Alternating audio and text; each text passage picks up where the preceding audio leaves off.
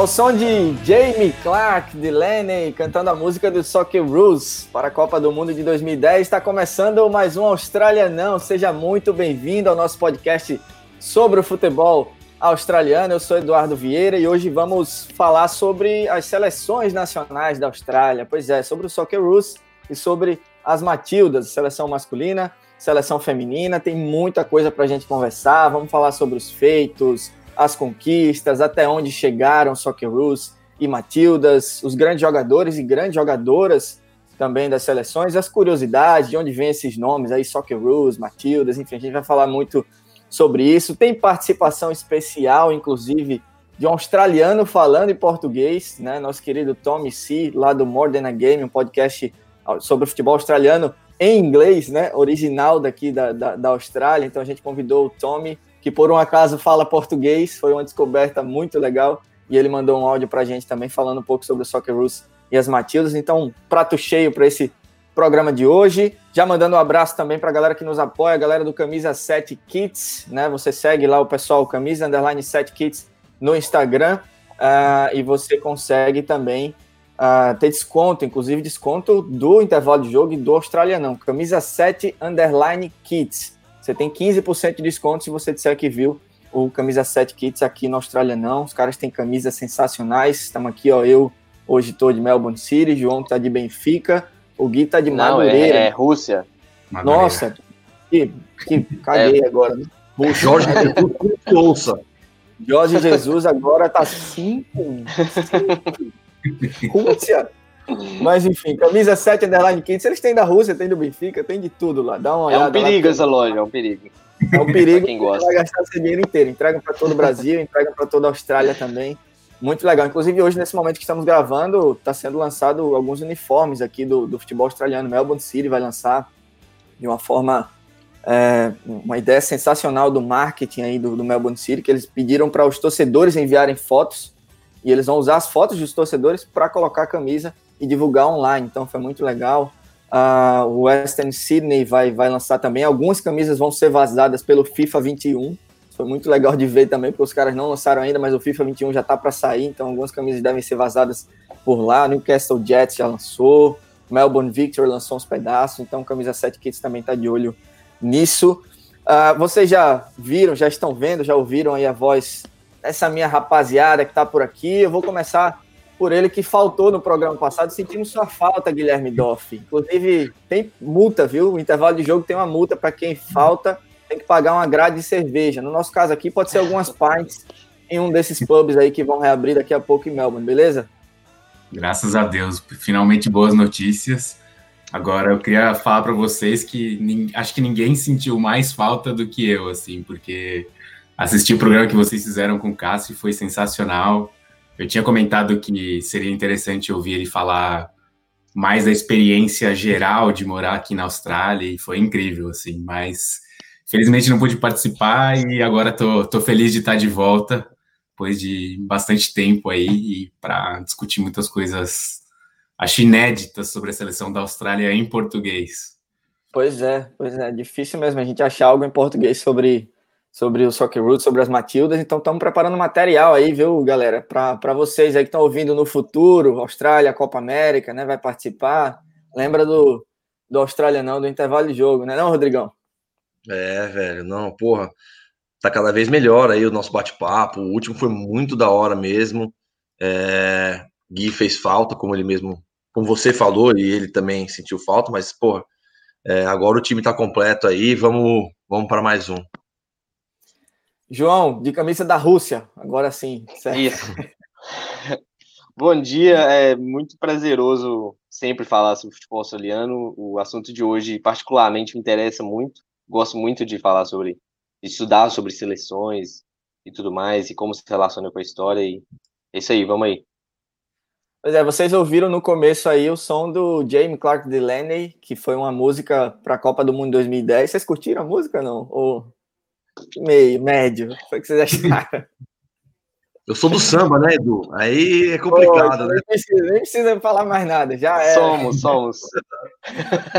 Mas essa música, ela não.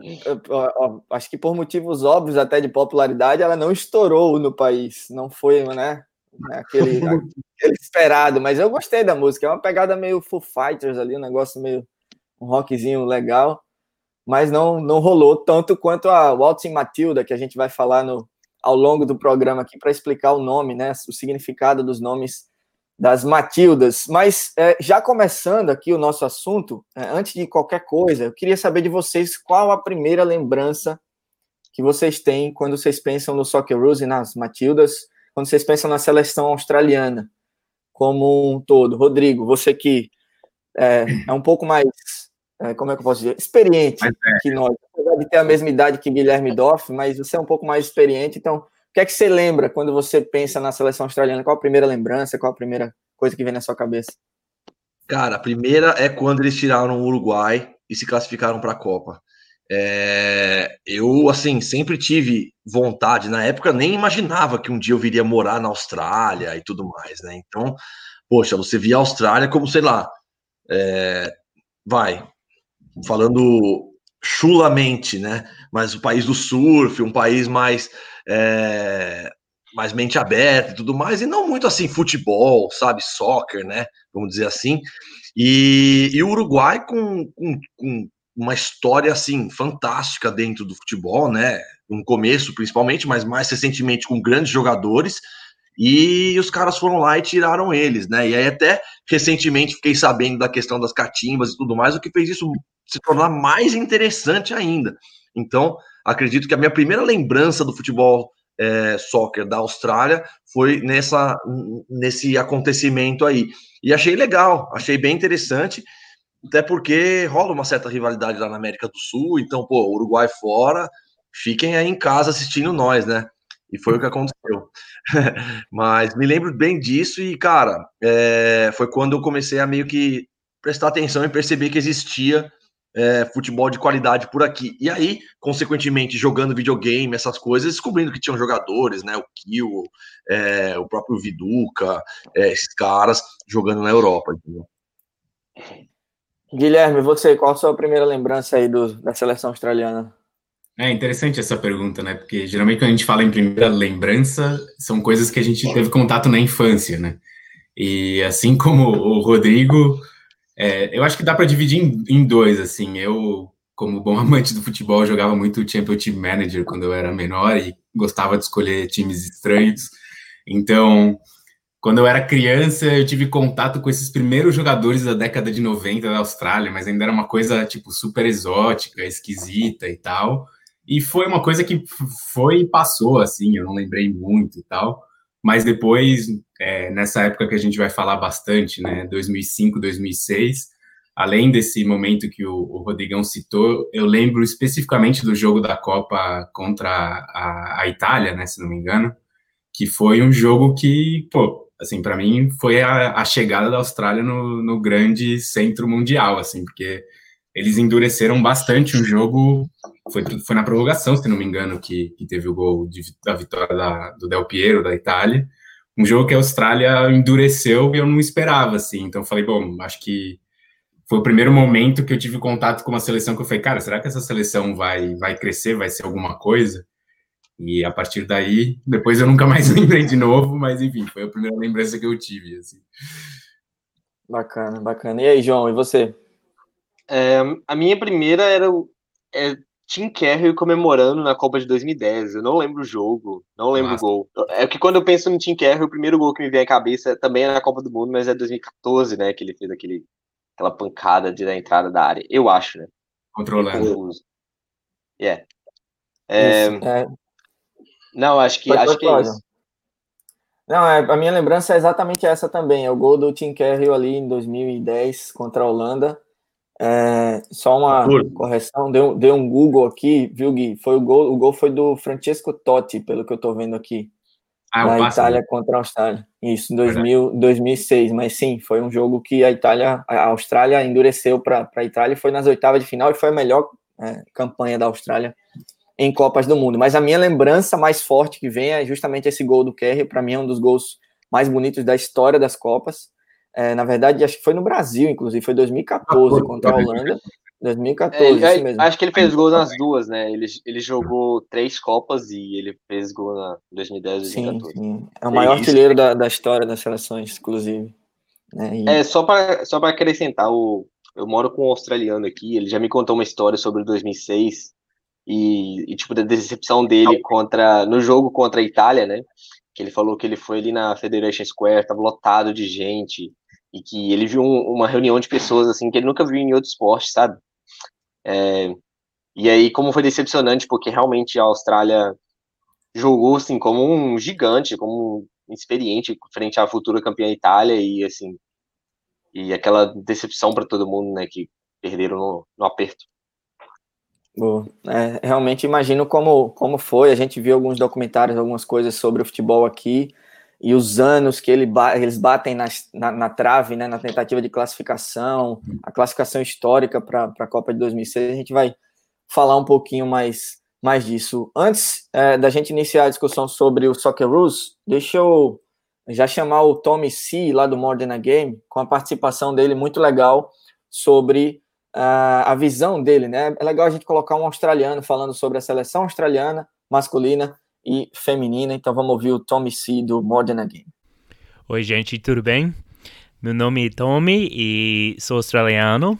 Uh, eu tenho um uh, podcast de, de, futebol também, uh, chamado More Than a Game, o mais que um jogo. sou australiano, então meu português não é perfeito, mas acho que eu posso falar hoje de as seleções australiano uh, o time masculino e o time feminino. Uh, o time masculino é uh, Socceroos, tipo Kangaroo, são de posição 41 no mundo agora. Não é ótimo, tipo Brasil, mas uh, uh, são de um dos quatro ou cinco maiores times da Ásia. Não temos muitos jogadores nos uh, maiores uh, ligas do mundo agora.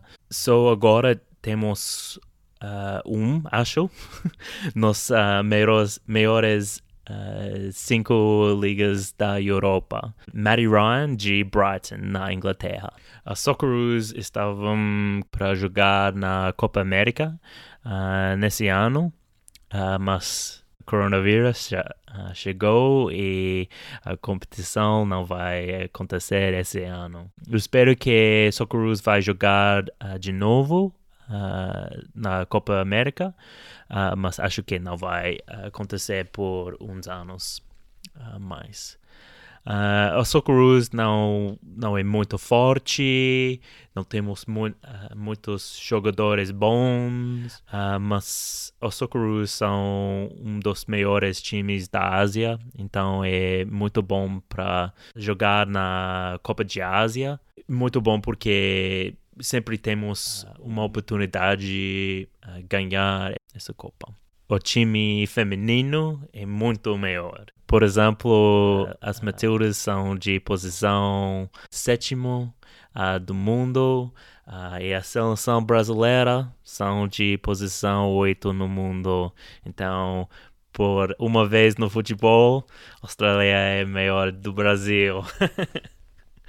uh, a seleção australiana as Matildas, eles são muito bons agora, temos uh, muitos bons, uh, boas jogadoras uh, jogando na Inglaterra, Estados Unidos e França, e temos um muito bom time agora. Austrália e Nova Zelândia vai ter a Copa do Mundo feminino no ano 2023 Aí seria muito bom para futebol, para homens e mulheres na Austrália e Nova Zelândia, especialmente para mulheres também.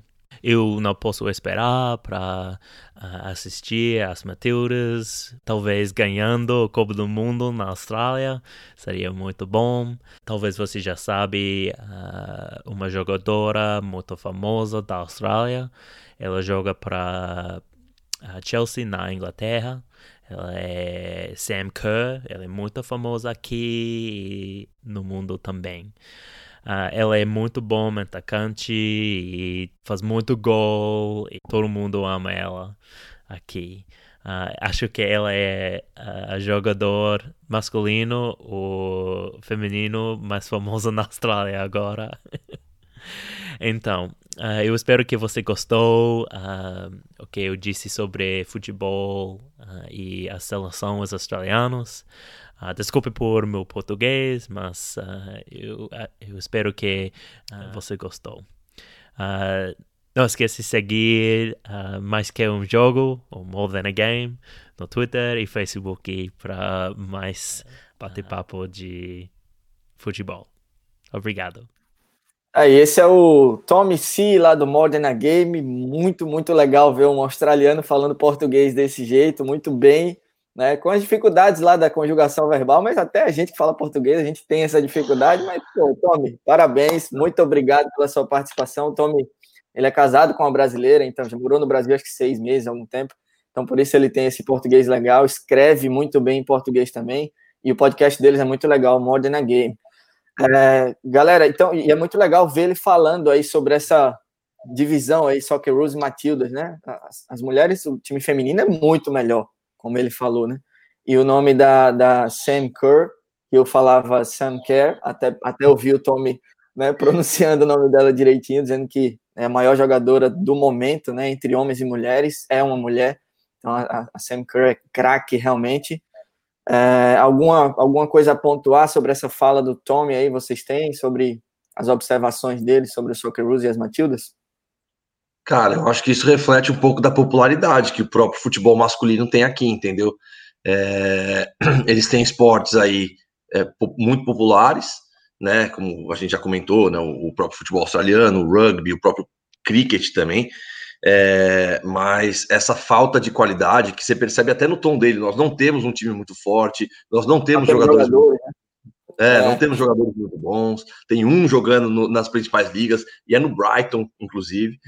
É, isso reflete aí na popularidade. Eu acho que é uma questão também, além de toda a questão é, burocrática por trás, tem essa questão da qualidade, né? Mas eu acho que um se une ao outro, né? Se, se tivesse uma questão burocrática um pouco mais organizada, um pouco mais clara, poderia gerar uma, um interesse maior da população, dos jogadores em geral. A estrutura em si também não favorece é, qualquer jogador, para jogar o futebol, como a gente conversou lá com o Cássio, a questão do, do financeiro, né? O jogador tem que pagar para jogar no time de NPL etc. Mas eu acho que isso daí reflete, como eu falei, é, na popularidade do próprio esporte aqui na Austrália. Sim, sim, com certeza. Uh, já sobre o Soccer Rules, fazer um, um, resuminho rápido aqui, né? O apelido Soccer Rule foi criado pelo jornalista Tony Hosted, eu acho que se pronuncia dessa forma, em 1967, numa excursão que a seleção fez para o Vietnã durante a guerra do Vietnã. Então ele né, teve um estalo e juntou o soccer com os cangurus, né, que alguns podem achar meio bobo, né, Guilherme Doff? Esse apelido, Socceroos. Comentário próprio. Mas é muito legal, eu acho muito legalzinho, cara. Não tinha, não tinha outro nome. Inclusive, eles têm essa cultura aqui, a seleção de rugby, se não me engano, são os Wallabies, né? Wallabies. É, outras seleções de cricket e de outros esportes também têm apelidos sempre relacionados a animais ou alguma coisa específica do país. Eles dão apelido para tudo aqui, pelo menos relacionado ao esporte. Uh, os Socceroos tiveram cinco participações em Copas do Mundo, 74, 2006, 2010, 2014 e 2018. A melhor participação foi em 2006, eliminado nas oitavas pela Itália por 1 a 0 Naquele ano, inclusive, inclusive enfrentou o Brasil na fase de grupos, perdeu por 2 a 0 com gols de Adriano e Fred uh, fazia parte da Confederação da Oceania até 2006, depois disso passou a ser integrada à Confederação Asiática, foi vice da Copa das Confederações em 97, perdeu por 6 a 0 para o Brasil, três gols de Romário, três gols de Ronaldo. Eu hum. tenho uma vaga lembrança desse jogo, cara. Eu tinha cinco anos de idade. Mas eu acho que eu lembro dessa seleção é, brasileira. O uniforme era verdade, fantástico eu acho que, se não me engano, essa foi a única competição que o, o Romário e o Ronaldo jogaram juntos, cara. Eu lembro que é uma coisa meio histórica para o Brasil, assim, porque por vários momentos se tinha essa, essa expectativa disso acontecer e não acontecia. E aí, nesse campeonato que, enfim, né, para a gente é um pouco mais menos importante, aconteceu e aí tá aí o resultado, né? Assim. Eu lembro da, daquele uniforme da seleção de 97 de jogar com ela na. Acho que algum, algum joguinho de, de PlayStation 1, sabe? Que era hum. revolução naquele momento, era um gráfico fantástico perto do, do Nintendo. Então era uma seleção realmente muito, muito boa. Em 98, infelizmente, não teve Romário e Ronaldo. É, e logo depois, em 2001, foi terceiro lugar. A Austrália vencendo o Brasil por 1 a 0 numa seleção de Emerson Leão. Essa era outra meio louca, né? Que era uma seleção que foi muito contestada e a Austrália foi lá e venceu por 1 a 0 A Austrália já no início da, da Golden, Golden Generation, que a gente vai falar um pouco também. Uh, foram campeões da Ásia em 2015, venceu a Coreia do Sul, do, do, do Som, né? Na final, disputada aqui na Austrália. Uh, antes foi vice em 2011, perdendo a final para o Japão. Antes disso, teve quatro títulos da Oceania: 80, 96, 2000, 2004. Aliás, essa sequência, 96, 2000, 2004, foi justamente né, o que meio que motivou ali a saída da Austrália da Confederação Asiática, na verdade, da, da Oceania, para a Ásia, e também por conta de algumas goleadas que aconteceram, inclusive a maior goleada da história do futebol nacional: 31 a 0 sobre a Samoa americana. O Art Thompson né? Você lembra? Fez 13 gols o Art Thompson. Acho que é, é, até hoje é o recorde mundial de um, de, de um atleta que fez mais gols em uma partida internacional. Só para passar rapidinho, o Thompson fez 13, com Butsiani fez 3, David Slit fez 8, Aurélio Vidmar fez 2 gols, Tony Popovic fez 2, Simon Colosimo fez 2 e o Fausto Deamit fez 1 um gol. Um golzinho só, né? 31 a 0 na Samoa Americana e depois disso eles foram para é, em 2001, e aí em 2006 eles foram para a Confederação Asiática. Bom, é um resuminho aí da, da história do Soccer Roots, e eu acho que o ponto principal aí da, como é que eu posso dizer, da, da virada da história foi justamente a classificação para a Copa do Mundo de 2006, né, João? Inclusive tem um documentário muito legal que a gente chegou a citar no nosso primeiro episódio, que é o November 16, e tem outros mini documentários né, relacionados a essa classificação também em 2006, que foi algo que realmente mudou o patamar do futebol aqui na Austrália, né, João? É, é se você procurar é, November 16, 2005 no, no Google, vai aparecer vários conteúdos sobre esse dia especificamente. Como você falou, a Austrália vinha de quatro títulos seguidos pela Oceania e aí ela ia pro, para a fase final da, das qualificatórias, porque a, a Oceania ela tinha zero ou uma vaga para a Copa do Mundo. E aí teve em 93 perdeu para Argentina de Maradona, ficou fora de 94. Maradona. Em 97 empatou com o Irã, é, 3 a 3 no agregado, se não me engano, e ficou de fora por sobre esse jogo, fora de casa. Sobre esse, e sobre esse jogo do Irã, não sei se vocês viram, tem uma história maluca, eles estavam vencendo o jogo e um cara invadiu o campo e rasgou a rede do Irã, não é isso? Sim. Teve uma coisa assim mesmo. E tem, e... Desculpa, João. Tem um comentário do técnico do, do Irã falando, cara, basicamente a gente venceu muito cagado, a gente empatou esse jogo muito cagado, não foi nada merecido, tipo, ninguém acreditou no que aconteceu, assim. É, ele chega a falar que a Austrália que merecia, na verdade, né? É, em 2001, aí pega o Uruguai pela primeira vez, o Uruguai era o quinto da Comebol, né? E ganha, a Austrália ganha na, aqui em terreno australiano por 1 a 0 e perde para o Uruguai por 3 a 0 lá no Centenário. E esse jogo é, já foi cercado de polêmicas extra-campo aqui. É que o, a seleção chegou lá no Uruguai, no aeroporto, é, fizeram uma revista maluca de malas lá da, da seleção, seguraram os caras por horas no aeroporto, para os caras irem é, descansar da viagem longa, né? Depois teve uma recepção agressiva também, o torcedor metendo o dedo na cara dos jogadores, assim, na saída do aeroporto e tal. É, e aí, beleza, a Austrália ficou fora né, da Copa de 2002. É, e aí vamos para 16 de novembro de 2005, o histórico dia para o futebol australiano, que a geração de ouro pegou o Uruguai de novo, mas dessa vez conseguiu classificar. É, o primeiro jogo foi no Uruguai, foi 1 a 0 para o Uruguai. É, e aí na volta no Sydney Olympic Park, 1x0 para a Austrália, gol do Marco Berciano, é, aquela emoção assim, o jogo estava muito carregado, estádio lotado, já tinha aquele sentimento é, de, de vingança contra o Uruguai, aquele sentimento de sempre bater na trave. E a Austrália conseguiu empatar o placar agregado e levou nos pênaltis. É, e também tem história muito legal no extracampo sobre esse, é, esse papel de vingança também australiano, que é, nesse documentário mostra que eles compraram todas as passagens da, da business class, né, que é a, que é a, a, a classe mais, mais é, executiva, assim, né, para nenhum jogador do, a delegação uruguaia não pegar a classe executiva, eles tiveram que ir de econômica, e aí os caras estavam viajando para a Austrália, aquela viagem longa de novo, e, e, cansados do, do jogo, e os caras não conseguiram fazer, tipo, alongamento, essas coisas, tiveram que fazer assim, no corredor, tem umas coisas loucas, umas, umas filmagens sobre isso. E, e dessa vez a Austrália conseguiu reverter, e foi, foi um, um, um dia muito heróico para o futebol australiano, assim, é os relatos sobre o jogo são muito emocionantes, assim, diz que todo mundo estava sentindo uma energia muito boa no estádio e, e meio que é um, a seleção, a geração de ouro comprometida em trazer a, a Austrália de volta para a Copa do Mundo, né? Como é que foi a história da, da, da, da mandinga lá, da, da maldição que havia do Moçam, era Moçambique, se eu não me engano?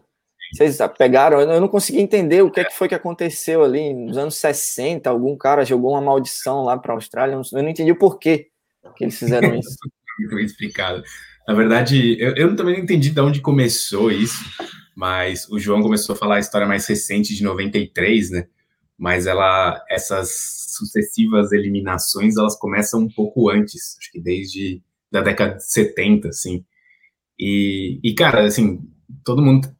Eu acho que corintiano sempre tende a achar que as histórias são sempre parecidas com coisas de corintiano, mas me lembrou muito o jejum do Corinthians na Libertadores, assim, porque você vê, assim, em 74, se não me engano, nas eliminatórias de 74, o a Austrália jogou com o Uruguai também, e, e cara, deu uma história meio absurda, assim, o jogador do Uruguai deu um soco no, no queixo de um, de um atacante australiano, que o cara nunca mais jogou bola, assim, só que a Austrália foi para essa Copa.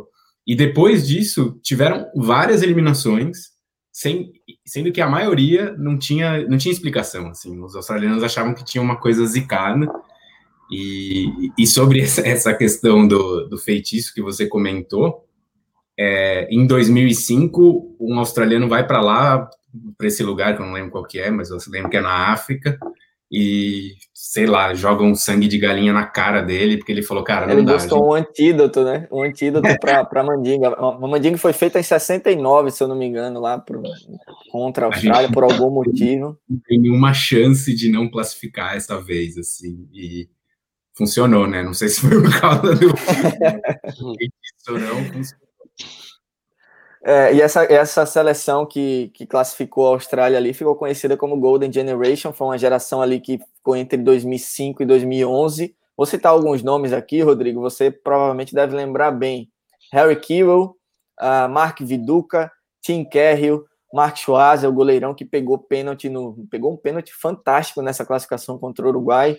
Mark Bresciano, que fez o gol, Lucas Neal, lateral muito bom, Craig Moore, né, um lateral esquerdo também muito bom, Tony Popovic, Popovic que é um, era um zagueirão sérvio, croata, eu acho, é, croata australiano, né, com aquela cara de mafioso é, eslavo lá daquelas bandas lá também, uh, Scott Chipperfield, Vince Grella, uh, Stan Lazaridis, John Aloisi, Joseph Skoko, são jogadores que jogaram em, fute é, em times de futebol médio a grande ali. Grande, eu acho que só Harry Kewell, que jogou no Liverpool, Viduca teve no Newcastle ali, o Tim Carroll é ídolo é. no Everton. Mas você lembra dessa geração, Rodrigo? Tinha bons nomes, né? Às vezes era bom ver também jogar e aparecer, né? Claro, hoje, quando se fala de futebol aqui na Austrália, se fala desses nomes aí, né?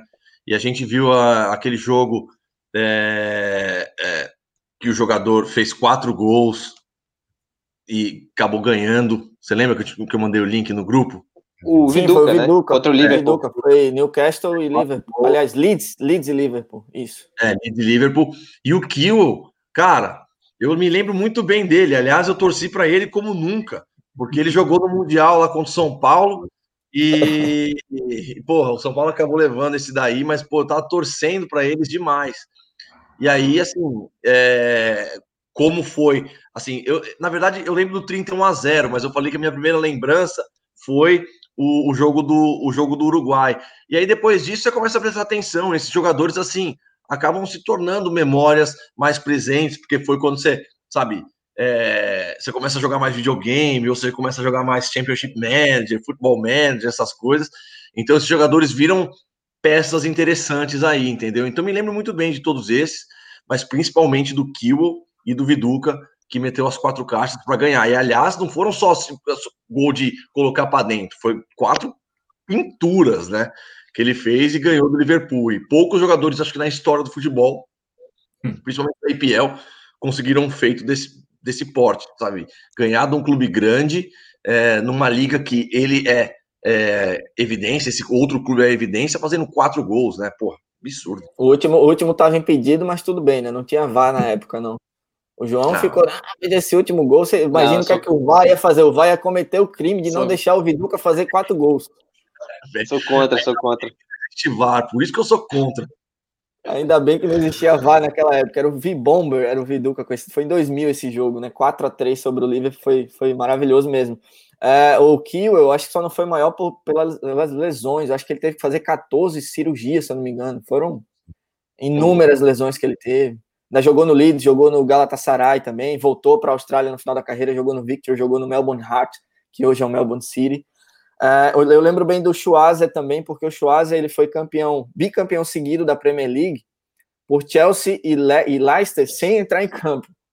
Ele era aquele goleirão, tiozão, reserva, sabe, de 40 e, sei lá, 41 anos. Ele, inclusive, foi o goleiro mais velho a entrar, é, a jogar pelo Chelsea, na história do Chelsea. Mas ele não jogou na Premier League nem pelo Chelsea, nem pelo Leicester, e ele foi campeão seguido ali com Chelsea e Leicester, o Schwarzer, mas foi um bom goleiro, né? Teve uma história muito boa no, no Fulham. Ele cumpriu, é... cumprindo o papel de ajudar na briga, né? O terceiro goleiro ali, o goleiro reserva, isso. tá ali é para isso. É um cara do grupo, né? Um cara que ajuda experiência para conversar. Rodrigo sabe disso também, no, no vestiário é bom ter um cara desse, né, Rodrigo? Para ajudar. goleiro. Ah, comentar uma coisa, o Importante, Sim. esse documentário, eu acho que, assim, não dá para comentar todas as coisas que acontecem, porque precisa ver, é sensacional, assim, tem todas as nuances que o documentário mostra são incríveis, mas é importante falar da presença do Gus Hiddink, o técnico que classificou a Austrália. É, tem, tem depoimentos de todos os jogadores falando como a presença dele ajudou muito a levar a Austrália para esse novo nível que eles precisavam. E nas pequenas coisas, assim, em forçar o Viduca a emagrecer, é, ele que teve a ideia desse negócio da, da, de buscar as passagens aéreas, porque australiano nunca teria essa ideia, né? Eles são super corretos. E até coisas mais é, sutis, assim, né? Os australianos acharam super estranho que ele ofereceu uma garrafa de vinho é, quando eles estavam concentrados. É, é, bem interessante a presença do Gus Hiddink, tanto pelo lado de dar a confiança que os jogadores precisavam, e também por um lado meio professor Pardal, assim, tipo, na, no jogo final ele queria colocar o goleiro reserva para pegar os pênaltis, o que acabou o não... Kalak. O, Fala, o Kalak que era reserva do Milan. O, é. Acho que era Sleiko Kalak, algum, acho que é assim que pronuncia o nome dele. Era eterno reserva do Dida, no Milan, naquele Milan do, meados dos anos 2000.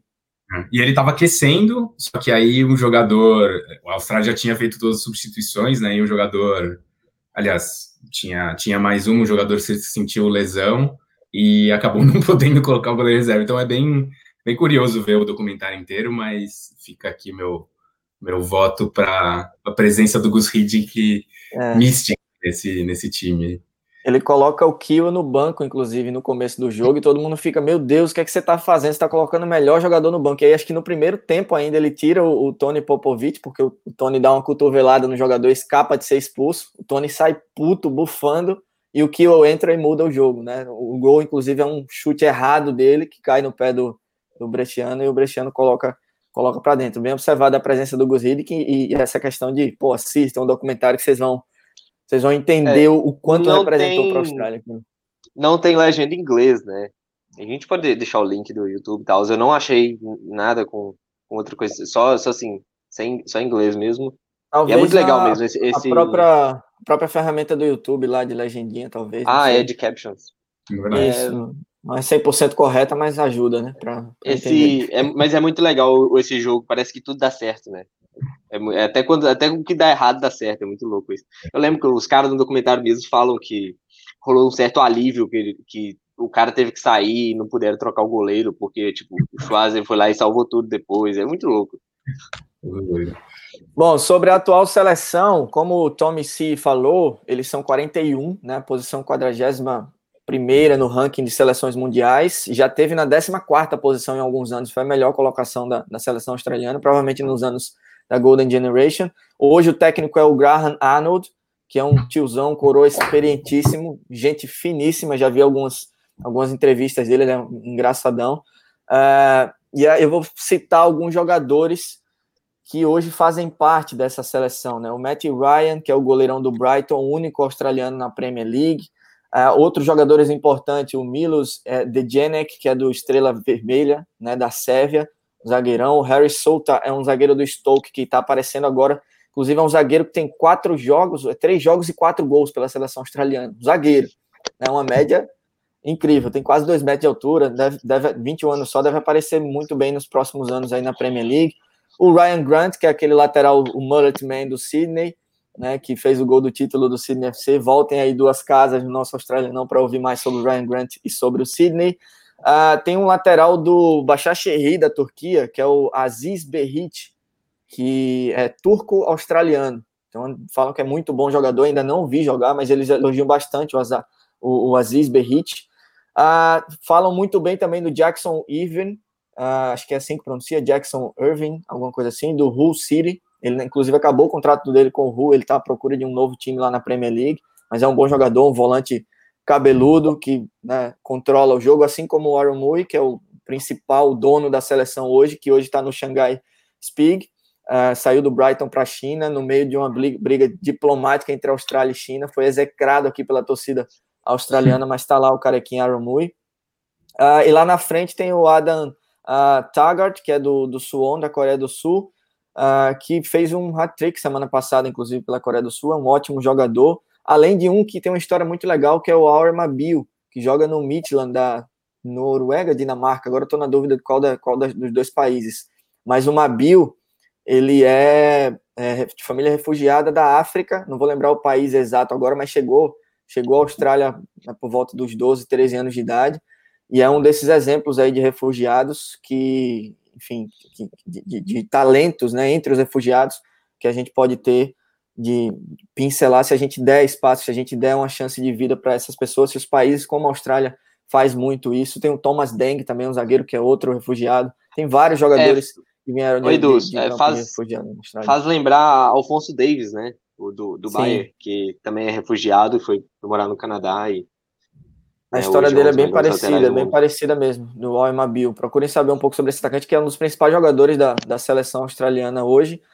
Uh, o último jogo foi em novembro de 2019 contra a Jordânia, venceu por 1 a 0 Está em primeiro no grupo B da, da, das eliminatórias da Copa do Mundo, com Kuwait, Jordânia, Nepal e a China Taipei. Quatro jogos, quatro vitórias.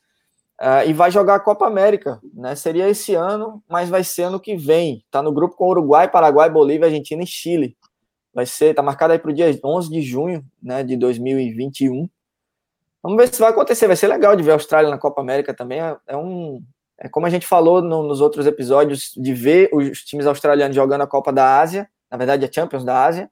Vai ser legal ver a Austrália jogando a Copa América para ter uma ideia do nível né, que está essa seleção australiana hoje também. Né? Sim.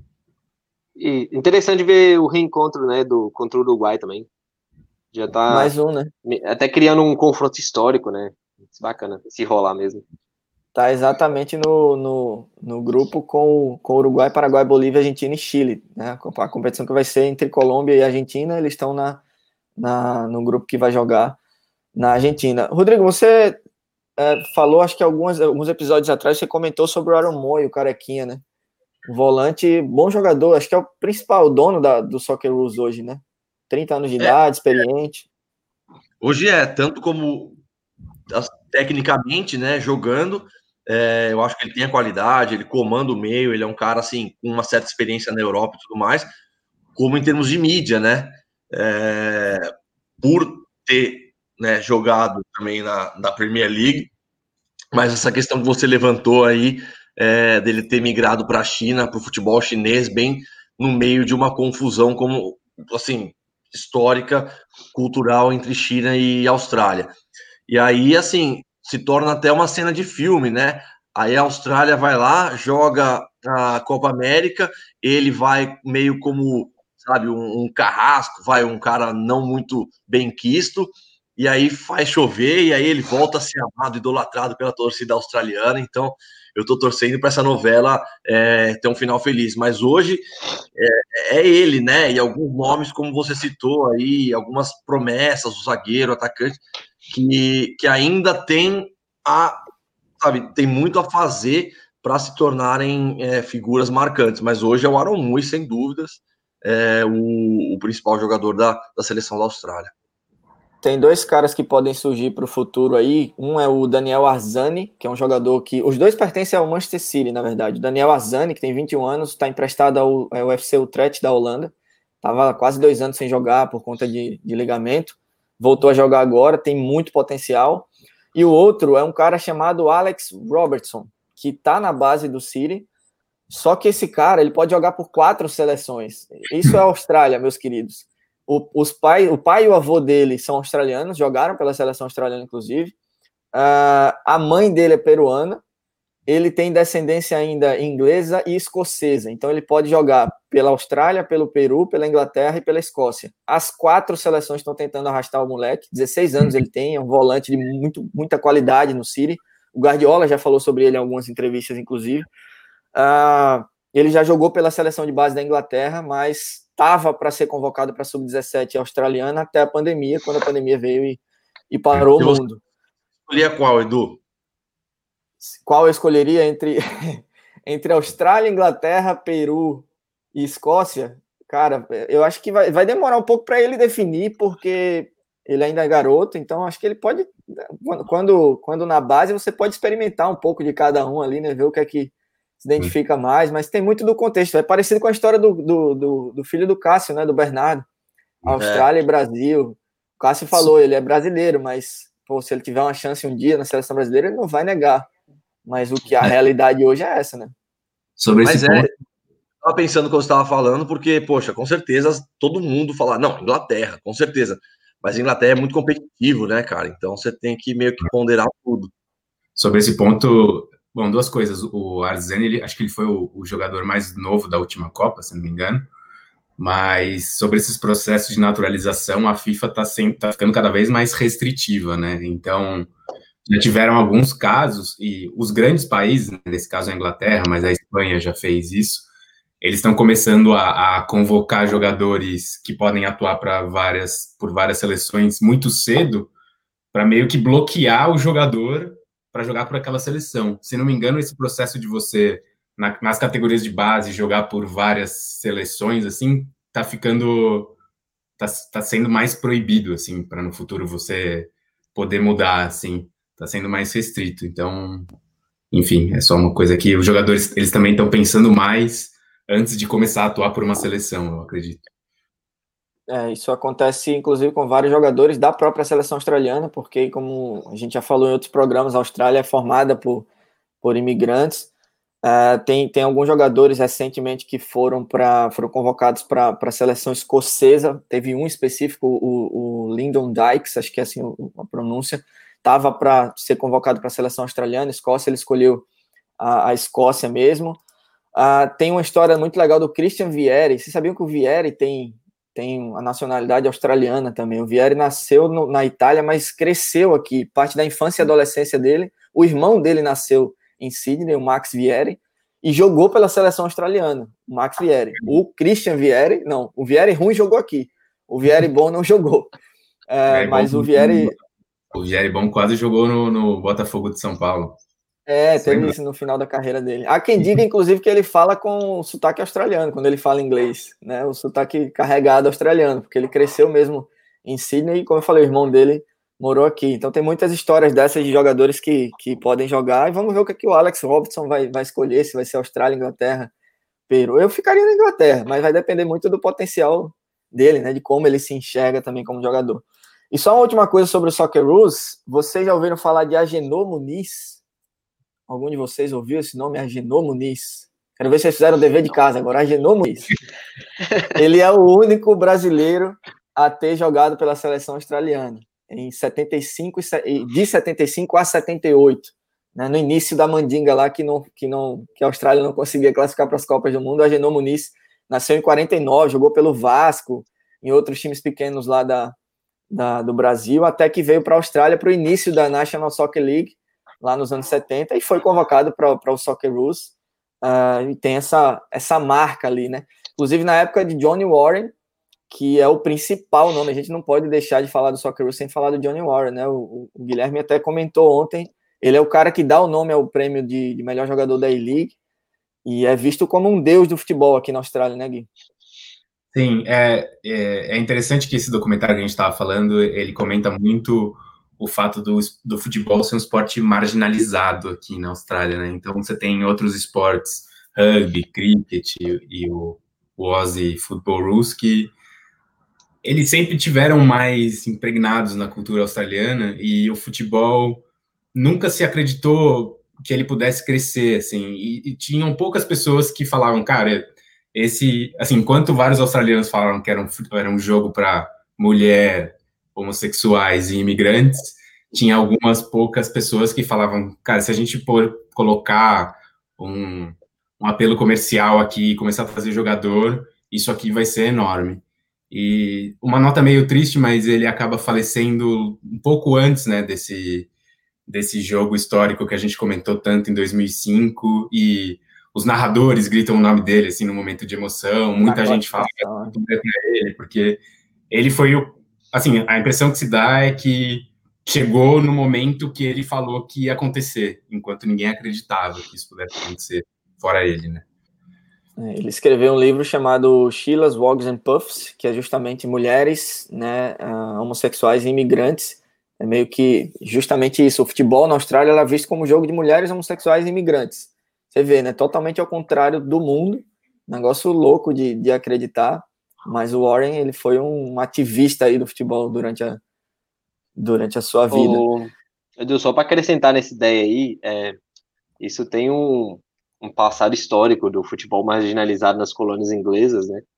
É, o, na verdade, a Inglaterra, na, nas colonizações preferidas, assim, Canadá, Estados Unidos, é, África do Sul, Austrália, Nova Zelândia, introduzia, na Índia também, introduzia muito o cricket e o rugby, né? Esses eram os esportes do, dos universitários, é, dos ricos e tal, e o futebol sempre foi levado ao mundo pelos marinheiros ingleses, não necessariamente pelos, pelos colonizadores, né? Então a história do futebol é de fato assim um esporte mais marginalizado e é engraçado que não tenha funcionado na Austrália, né? Que aqui na verdade o que pegou mesmo além do cricket foi o, o rugby. O rugby se divide em duas é, em, dois, em duas modalidades, vamos dizer. E aí adaptaram o rugby para um, para um cenário ainda mais, mais violento que é o futebol australiano, né? E, e pois é, hoje o futebol, o clássico futebol aqui na Austrália é o apenas o quarto, né? É, só para fechar, desse. Só para fechar a questão do Soccer Rules, tem dois brasileiros que estão né, prestes a, a, a, jogarem também pela prestes assim, no futuro próximo devem jogar pela seleção australiana, que é o Bernardo Oliveira, filho do Cássio, que a gente comentou no programa passado que já joga pela seleção sub-15, jogou pela 15 e já jogou pela sub-16, e o Rafael Rodrigues, também do Melbourne City, ambos são do Melbourne City, uh, também tem nacionalidade, nacionalidade, australiana, e tem outro garoto que está lá na base do Juventude, o Rafael Hatch, que é filho do Fernando Hatch, que jogou muito tempo aqui no Brisbane e no Adelaide United, uh, e o Rafael está lá na base do Juventude, no Rio Grande do Sul, mas tem nacionalidade australiana, pode pintar um dia por aqui, todos eles têm entre 16 e 18 anos, então pode ser que no futuro próximo a gente veja falar muito desses jogadores.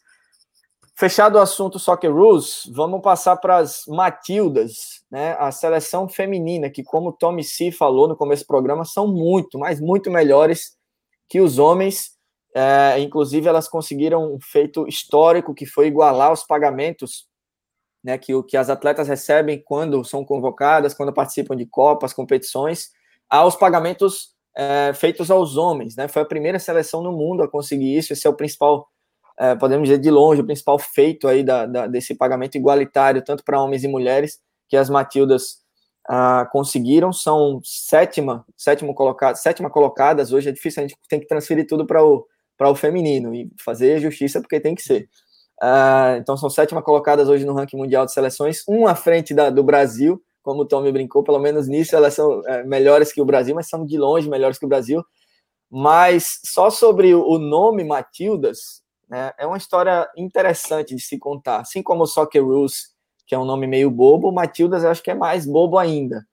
Uh, Matildas vem de uma música chamada Watson Matildas, que a gente vai tocar aqui daqui a pouquinho. É, essa, esse nome foi definido ali em 95, numa eleição que foi feita pela Australian Women's Soccer, Women's Soccer Association, junto com a SBS, que é a principal é, TV aqui do, do país, fizeram uma votação nacional para escolher um nickname, né, um, um apelido ali para a seleção feminina. Cinco opções finais foram The Soccer Tools, uh, Blue Flyers, Waratahs and The Glory Kids ou Matildas, né? E venceu de forma esmagadora as Matildas, mas elas não eram, né? Jogadoras, o país não era imediatamente fã dessa decisão, porque o nome Matilda vem de uma famosa música folclórica australiana que é considerada uma espécie de hino nacional, o segundo hino nacional do país. Só que a gente não entende por quê. A história é um resuminho. É a história de um cara que rouba uma ovelha é perseguido pela polícia e acaba se afogando. Ele se joga no rio, se mata para fugir da polícia e se torna um fantasma. E a Matilda era a mochila que ele carregava, uma trouxa que ele carregava de roupas, uma trouxa improvisada, uh, que era a, a Watson Matilda dele ali. Watson é uma expressão que vem do, do alemão, né, falando, fala um pouco sobre as pessoas que viajam uh, pelo, pelo outback australiano, com um chapeuzinho, com aquelas rolhas balançando para escapar das moscas. Então a Watson Matilda era meio que a, a trouxa de roupa dele, e aí as meninas ficaram conhecidas como as trouxas, as, as mochilas, as trouxas não no sentido de, de besta, né, mas as trouxas de, de, de, bag, né, as mochilas, e aí tipo não fazia sentido, mas o que que essa história também faz sentido da Watson Matilda, da história do cara que roubou uma ovelha e se matou para fugir da polícia, é uma espécie de segundo hino nacional, vamos ouvir um, um trechinho dessa música, na versão do Slim Dusty, que é uma versão meio country ali da Watson Matilda. Once a jolly swagman camped by a billabong under the shade of a coolabah tree. He sang as he watched and waited till his billy boiled. You'll come a waltzing Matilda with me. Waltzing Matilda, waltzing Matilda, you'll come a waltzing Matilda. He sang as he watched and waited till his billy boiled. You'll come a waltzing Matilda with me. Muito bom, muito bom. Waltzing Matilda. É, o, é uma música country que é um hino não oficial, é a Evidências do, da Austrália, então. Boa, boa. Evidências com uma história menos. So... Não vou dizer que é menos sofrida, porque o cara se mata, né? Mas menos de sofrência. Talvez. Mas é, mas é bem gostosinho de ouvir e tem várias versões. Tem versões do André Rieu, que é aquele pianista, violinista, perdão, né? Famosão, tocando aqui em Sydney. Ela meio que uma ópera ali. Tem versões de crianças cantando. Então você imagina isso na escola, né? As crianças cantando. E as Matildas vêm, vêm desse nome, mas elas não gostavam, não. Só que hoje são, é, são bem populares e o nome Matilda se tornou uh, bem, bem popular também. Ô Edu, só fazendo um, um adendo aqui sobre a história, né? É, eu fiz o dever de casa, tava dando uma olhada sobre, sobre a música e, e, a história em geral. Eu acho que tem. É meio com referência, não uma referência literal, né? Uma referência mais histórica mesmo. E meio referente também aos Bush Rangers na história da Austrália, que teve aquele. Um processo que teve parecido nos Estados Unidos também, de que os, os cowboys eles iam andando, é, tipo, para as regiões inexploradas e tem essa é, do século XIX na Austrália especificamente tem aquela identidade nacional desbravadora assim de explorar o outback e etc. É, eu acho que vai meio que nesse sentido assim, entendeu? Entendi, entendi. Então pode ser que tenha algum realmente que faça realmente algum sentido essa referência aí a Watson Matilda. Um resuminho sobre elas: foram três vezes campeãs da Oceania, 94, 98, 2003. Uh, uma vez campeãs da, da Copa da Ásia, em 2010. Também ganharam é, a AFF, que é uma competição entre as seleções do Sudeste Asiático. Campeãs do Torneio das Nações em 2017, que contou com Estados Unidos, Brasil e Japão. E em 2019, que contou com Coreia do Sul, Nova Zelândia e Argentina. Essa 2019 foi aqui na Austrália. E embora seja uma das mais fortes seleções do mundo, elas nunca ganharam nem Olimpíadas nem Copa do Mundo. Né? A melhor campanha em Copas foram chegaram até as quartas de final, uh, 2007, 2011, 2015. Mesma coisa nas Olimpíadas. A melhor uh, classificação foi em 2016 no Rio de Janeiro e em 2004 em Atenas. É aquela história da, da seleção boa que nunca ganhou nada, né? Dá para traçar um, um paralelo com, com a masculina para a gente meio que ter uma visão. Alguma seleção tipo a Holanda. A Holanda ainda foi Holanda. Mundial, né? Mas Holanda ainda, ainda é ganhou o Mundial lá em 70, nos anos 70, mas. Mas é isso, ela não, sempre. Holanda... sempre...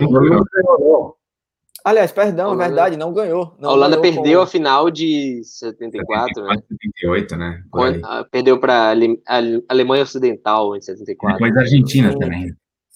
Isso, isso. Bem, bem, bem, bem corrigido, perdão, o, perdão. Mas era, era uma seleção revolucionária, é um, carrossel holandês.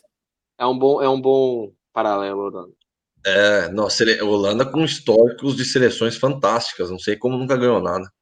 É, assim como é também essa, essa seleção australiana, porque sempre endurece, as, as Matildas sempre endurecem para a Suécia, para Estados Unidos, para a Alemanha, Brasil. Brasil, né? Tem confrontos históricos com o Brasil, inclusive eliminações em Copa do Mundo, mas bate sempre na trave, né? Será que agora 2023 vai para a seleção australiana, para as Matildas, que vai ser em casa? É, é, assim, eu algumas coisas aqui que, que a gente estava comentando.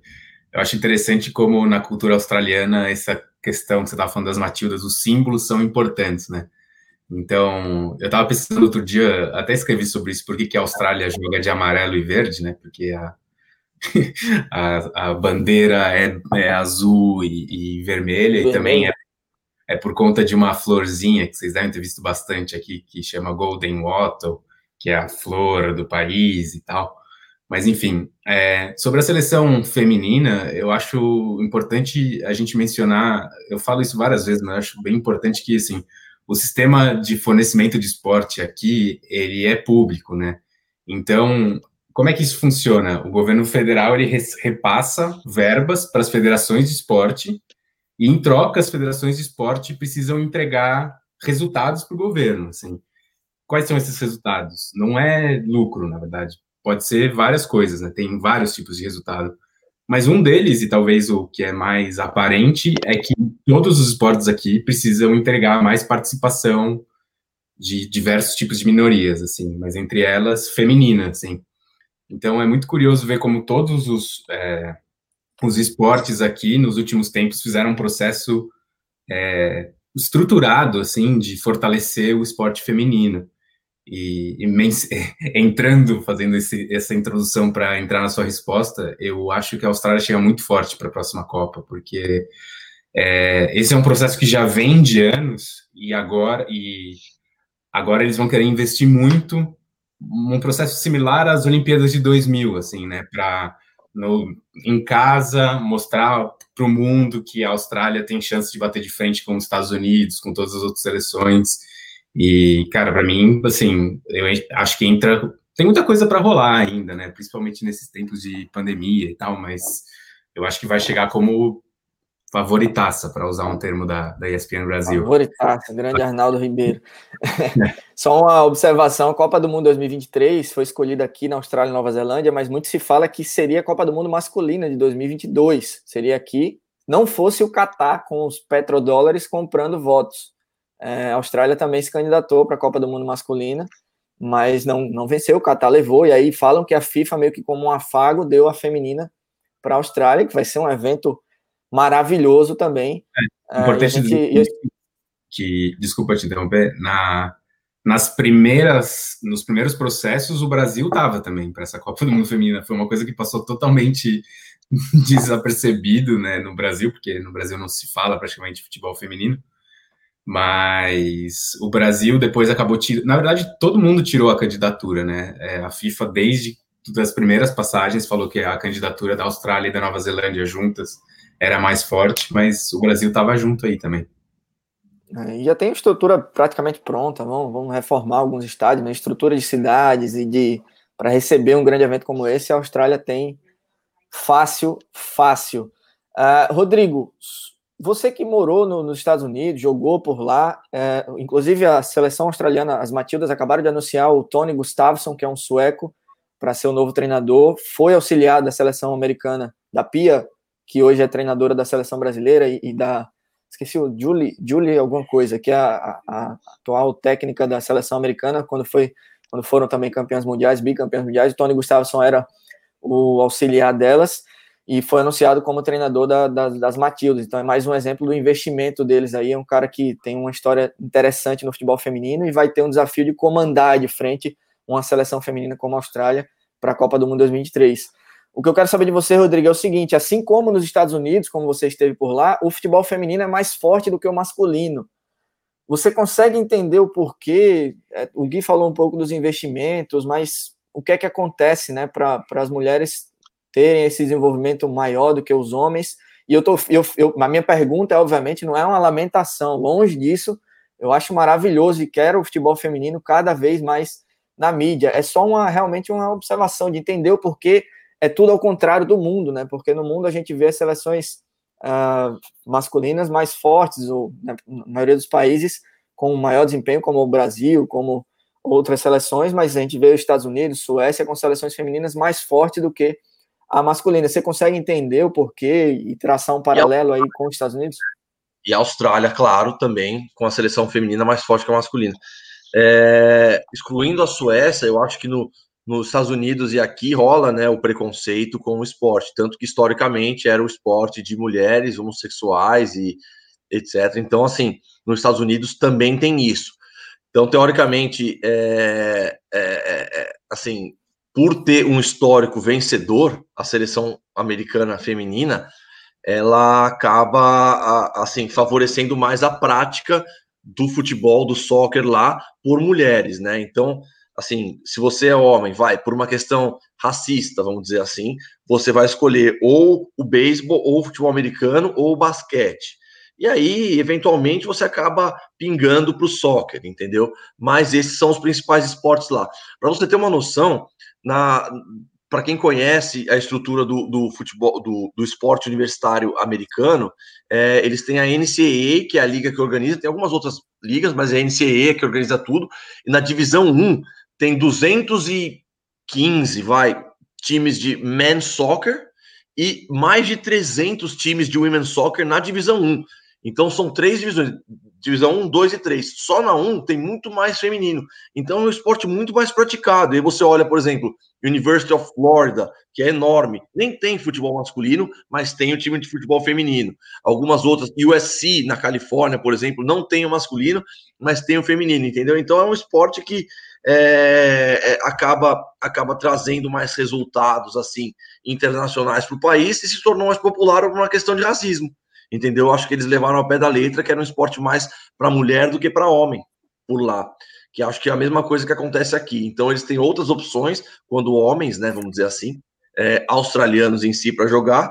E aí, em último caso, acabam acabam migrando para o futebol, entendeu? Então não é um esporte muito valorizado por lá e também não é um esporte muito valorizado no Canadá, que é o vizinho deles lá, né? E aí você começa a traduzir, você começa a fazer algumas comparações, as ligas, a liga americana é um, tem um modelo que muita gente discorda, que é aquele modelo de franquia, sem rebaixamento, sem promoção, como aqui na Austrália também. Então, assim, a, a própria estrutura do esporte desfavorece uma outra questão que você levantou, é, o futebol masculino, né? Então, poxa, lá na Austrália, aqui nos Estados Unidos, os caras olham a, a, Inglaterra como principal, e lá tem promoção, rebaixamento, briga, Champions League, blá, blá, e lá é um pouco diferente, entendeu? Então, acho que por isso, por, por tudo isso, é, acaba que o futebol feminino lá é mais é, valorizado. Porém, nos Estados Unidos, é, o esporte mais praticado é o soccer também, que de crianças de 5 a 10 anos, homens e mulheres, todos jogam futebol lá. É o primeiro esporte, é o esporte que você é introduzido nos Estados Unidos, é o soccer. Então, assim, é uma matemática que não fecha aí, não tem uma, não tem uma explicação é, um exata. O contexto histórico vai longe, assim como no país, você falou do, do, do, futebol americano, do basquete, do beisebol. Aqui a gente tem o que o João citou, o cricket, o, a EFL, que é o futebol australiano mesmo, e o próprio rugby, né, que são os ditos esportes, esportes de homem, né, né historicamente tinha essa, essa questão, e aí as meninas vão para, é, sobram aí no futebol. Culturas preconceituosas parecidas nesse aspecto, entendeu? Sim, eu tive, eu tive a oportunidade de apitar jogos é, escolares aqui, e o nível dos jogos escolares, a diferença é absurda do futebol masculino para o feminino. Aqui, o feminino, as meninas são muito mais inteligentes. Taticamente, você vê um jogo um pouco mais organizado. É, isso quando eu falo de um jogo um pouco mais sério, de escolas que levam mais a sério. É muito mais legal você apitar, no meu caso, quando estava apitando, jogos femininos do que masculinos. Tinha, tinha um, jogadores que eu olhava assim, eu tentava memorizar, porque eu sabia que ia ver elas um dia jogando numa seleção australiana. Meninas que tomavam conta do jogo e era incrível ver, ver isso. É mais ou menos isso que você falou também, né, João? Que a gente comentou do, do cricket, do, do rugby, da, da EFL, né? Não, eu acho que entra demais esse negócio do, do gap, que tem os esportes é, mais, mais ou menos exclusivamente masculinos, né? Pensando no, no, nos Estados Unidos, o futebol americano, eu pessoalmente nunca vi nada de futebol americano feminino, né? E acaba. Aqui, aqui também o futebol australiano é quase exclusivamente feminino, acaba que deixa esse, esse gap, né? E, claro, o, o fator histórico sempre conta também de do futebol ser mais marginalizado, de preconceito contra mulheres no esporte, então acaba que o futebol é, dá espaço para as mulheres é, fazerem sua história, e acho que a estrutura também faz muita diferença, e isso, isso fica claro com os Estados Unidos e Austrália entre os melhores, além da Alemanha, é claro, né, é, a França também muito bem, Inglaterra muito bem, e o Brasil só está ali no, entre os melhores do futebol feminino porque é futebol, porque a estrutura do Brasil é, entre masculino e feminino é, é deve ser a, a, nossa deve ser a maior entre o, as, os, os melhores as melhores seleções femininas de futebol, né? E, e como aqui tem essa estrutura para atender, que sempre dá espaço para as mulheres desde cedo, que os campeonatos têm pagamentos decentes e que acaba gerando engajamento para o público, tudo isso, é, acaba favorecendo demais o surgimento de novos atletas. Né? A FFA, a Football Federation of Australia, acabou de anunciar um investimento de um milhão e meio de dólares na estrutura de um CT exclusivo para as Matildas aqui em Melbourne, que vai ser em parceria com a La Trobe University, uma estrutura que já existe, né, Rodrigo? Acho que é em Bundura. Você falou até semana passada com o Cássio sobre isso, se não me engano. É. Uh, eles vão investir, vão investir ainda mais nessa estrutura, vai ser exclusiva para as Matildas. Uh, a W League também está sempre crescendo, né? Que é, que é, é onde a Liga... Melbourne. É onde ah, tem no Melbourne City, a estrutura da, da La Trobe University, verdade. Eles têm uma parceria, inclusive, com elas. Grandes jogadoras desse momento: Kathleen Ford, atacante do Arsenal, Emily Van Egmond, né, meia do West Ham, que inclusive é filha do Gary Van Egmond, que foi um jogador também do Socceroos, Ellie Carpenter, lateral do Lyon, uh, Lydia Williams, goleira do Arsenal, a Steph Catley, zagueira do Arsenal, e a Harley Hazel, que é atacante do Everton. Você vê todas elas, eu falei da Premier League, que está investido bastante também no, no, futebol feminino, mas tem várias também no futebol americano, na, nos Estados Unidos, em outras partes do país. E a principal delas é a Sam Kerr, traduzindo correta, na verdade, é, pronunciando corretamente, Sam Kerr, é a Samantha Kerr, tem 27 anos, é, veja só, filha de indianos, o pai dela é um anglo-indiano é, e a mãe é indiana. Nascida em Perth, tem, tem 27 anos, está atualmente no Chelsea e é simplesmente a maior atleta de futebol do país, entre homens e mulheres. Ela é craque com, com letras maiúsculas, é, provavelmente deve, deve ganhar um título, inclusive, no futuro próximo de melhor do mundo. Esteve entre as 10 melhores do ano passado, sempre está, é, isso do, do FIFA The Best, né, mas sempre está na eleição da France Football também citada entre as 10 melhores. Além de tudo, é um ativista das causas feministas e LGBT. E cracaça, né? A gente viu o Tommy falando aí algo a pontuar sobre a, sobre a Sam Kerr. Vocês já viram ela jogar também? a última Copa Feminina, a Austrália caiu no grupo do Brasil, né? Então eu vi um pouco dos jogos. Cara, foram jogos bem interessantes, assim, bem movimentados. Aliás, um parênteses, essa última Copa Feminina eu achei o nível técnico muito, muito bom, assim, uma evolução muito grande da, da Copa anterior, assim, até me fez mudar um pouco a visão que eu tinha sobre futebol feminino em geral. E ela, ela foi o nome que eu olhei para o jogo e falei, cara, essa eu não conhecia na época, né? Foi essa essa jogadora é boa, assim, vale a pena ficar de olho. E a é. contra disso foi que a Marta fez uma Copa já de fim de carreira, assim, né? Jogou bastante com o nome. Oh, infelizmente. Eu queria muito que ela viesse para cá, para a Austrália, para a gente vê-la por aqui, cara. Será que ela então, vem? A Sam Kerr perdeu para a Marta. Quando a Marta ganhou o sexto prêmio de melhor jogadora do mundo, ela ganhou da Sam Kerr, inclusive. Estava entre as, as, as melhores. Ela, inclusive, é a maior artilheira da história da, da, da, da Liga Americana e também da Liga Australiana. Então, tem, tem gol, balançou as redes muitas vezes. Fala, João, você ia comentar? Não, não ia falar. Ah, tá. Eu tô, eu tô só concordando. Tem um, uma, um parênteses, assim, mas uma coisa que eu achei interessante, a gente teve recentemente o lançamento dos novos uniformes né, da seleção, aliás, muito bonitos. E Alô, camisa 7, estamos aguardando o lançamento aí da Exatamente. seleção do, do uniforme australiano. E, e, eu achei muito interessante, assim, porque foi meio chocante para mim, assim, quando a, nas campanhas oficiais do, dos uniformes tem mais jogadoras femininas do que masculinas, né? É um jogador masculino e acho que duas femininas, assim. E é justo, né? No fim, é o que a gente está falando. É, é legal que seja assim. O, o, o esporte feminino no futebol tem mais representatividade aqui. Mas no Brasil seria uma coisa que a gente não está acostumado, né? E a gente nunca dá espaço para esse crescimento. A gente sempre critica, a gente fica nessa falando que não tem investimento e nunca muda. E aqui já está meio que naturalizado que é, o nível técnico é até maior, elas são mais idolatradas e que bom, assim, né, ver isso na Mas a Nike, a Nike deu uma, uma, uma, cagada aí no lançamento, né, Gui? Não, é. não lançaram o segundo uniforme com modelos femininos para venda. Isso foi duramente criticado sim, sim. nas redes. Esse, esse é um problema histórico no Brasil também, né? Os, os clubes brasileiros, eles recebem é, é, assim, já é sabido que os clubes brasileiros não olham para o mercado feminino, assim. Então, as consumidoras femininas têm que ficar pedindo e os clubes respondem que não tem demanda, como se eles não fossem responsáveis por estimular essa demanda, ou como se eles soubessem que não existe essa demanda sem nunca ter lançado. Mas sim, acho que foi uma gafe que aconteceu aqui, mas que teve uma pronta resposta da, da Nike, da Federação Australiana. Eles já rapidamente perceberam um erro e, e corrigiram para o futuro. Mas sinto uma evolução no, no, do futebol feminino no Brasil, pelo menos em termos de audiência e tal. É, teve a final olímpica, né? Foi a final que o Brasil ganhou no Mineirão, do, nos pênaltis. É... De... não, não vou recordar agora, mas acho que não foi Olimpíadas. O Brasil ainda não ganhou Olimpíadas. Deve ter sido. Não, então não, acho que não foi final, mas deve ter. Ah, é, foi. Putz, não lembro o que, que, era. Mas acho que foi nas Olimpíadas que, que também teve jogo no, no Mineirão também, que era muito jogo de futebol, né? E é, não deve ter sido final, mas eu lembro que teve uma decisão de pênaltis no, no Mineirão. É, mais recentemente teve a transmissão da Champions League feminina, né? Sim. Pela ESPN Brasil, se não me engano. Teve Lyon, Lyon ganhou de novo, né? Lyon ganhou acho que umas quatro seguidas.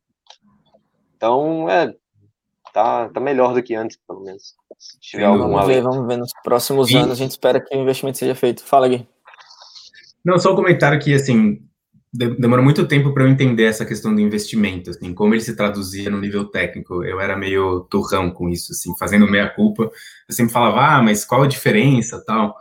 E uma coisa que, que acho que traduz bem essa diferença, eu sempre critiquei o nível técnico das goleiras femininas. Eu sempre achei que as goleiras, elas estavam muito abaixo, assim, tinha muito frango, tinha muito não passava tipo credibilidade o nível técnico das goleiras. E uma vez eu vi uma entrevista da goleira reserva da seleção brasileira feminina, não vou lembrar o nome dela, que ela falou que não existe, até pouco tempo atrás, não existia treinamento específico para goleira no Brasil, assim.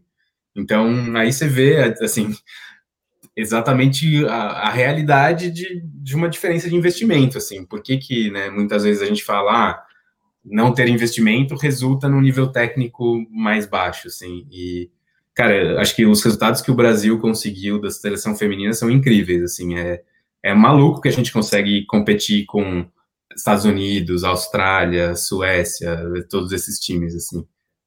Imagina se, se a gente tivesse toda a estrutura. João, a produção soprou aqui no ouvido e o jogo que você citou aí foi justamente contra a Austrália. Até uma correção, porque eu falei que a melhor campanha da Austrália nas Olimpíadas foi umas quartas de final, mas na verdade esse jogo foi semifinal. Então a Austrália chegou à semifinal perdeu para o Brasil por 7 a 6 nos pênaltis. O Brasil venceu por 7 a 6 nos pênaltis. Foi no Mineirão e teve um público de 52.660 pessoas. Foi o maior público do ano no Mineirão em 2016, superando inclusive a marca do Atlético Mineiro na final do Mineiro entre Atlético e América, 47.928 pessoas. Teve 52 mil pessoas nesse jogo.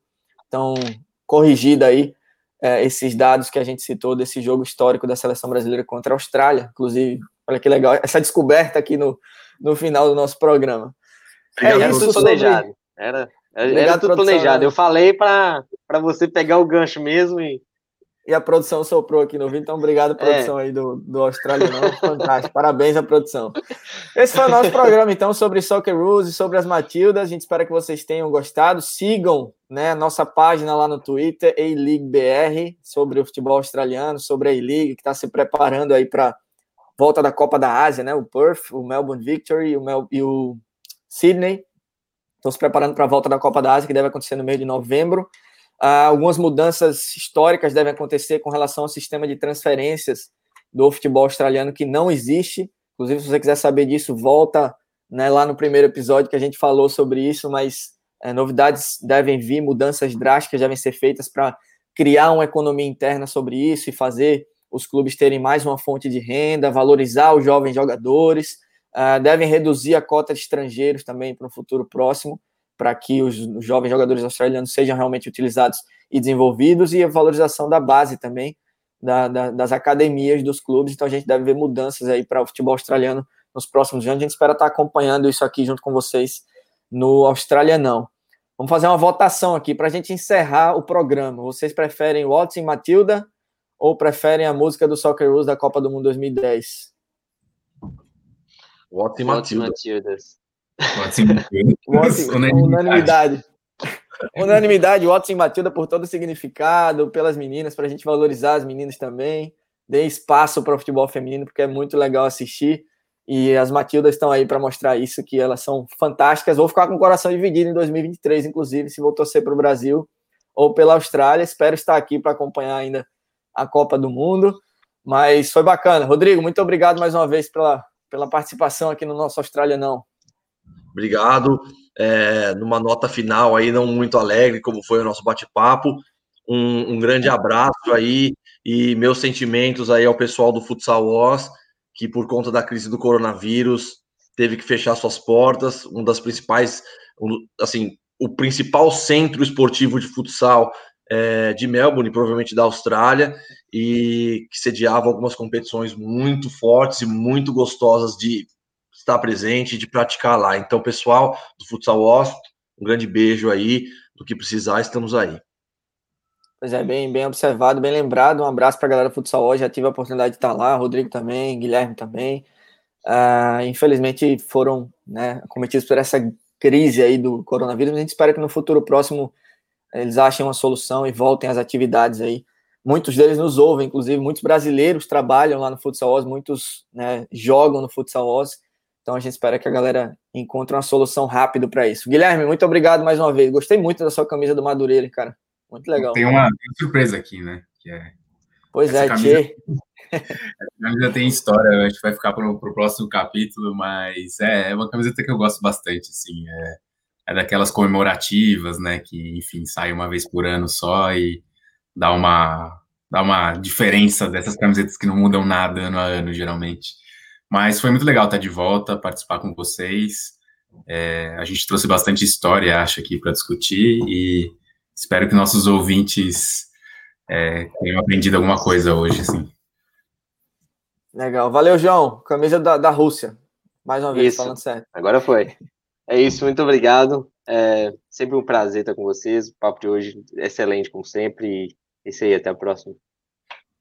Valeu, galera. Esse foi o nosso Austrália não, muito obrigado pela sua audiência. Inscreva-se no canal no YouTube, segue a gente no Spotify ou no Deezer ou em outros agregadores que vocês podem nos ouvir. Um abraço a todos vocês e fiquem aí com Watson Matilda, Dusty.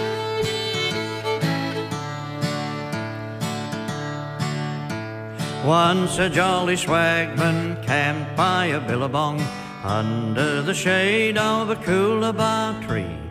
He sang as he watched and waited till his billy boiled. You'll come a waltzing Matilda with me. Waltzing Matilda, waltzing Matilda. You'll come a waltzing Matilda with me. He sang as he watched and waited till his billy boiled.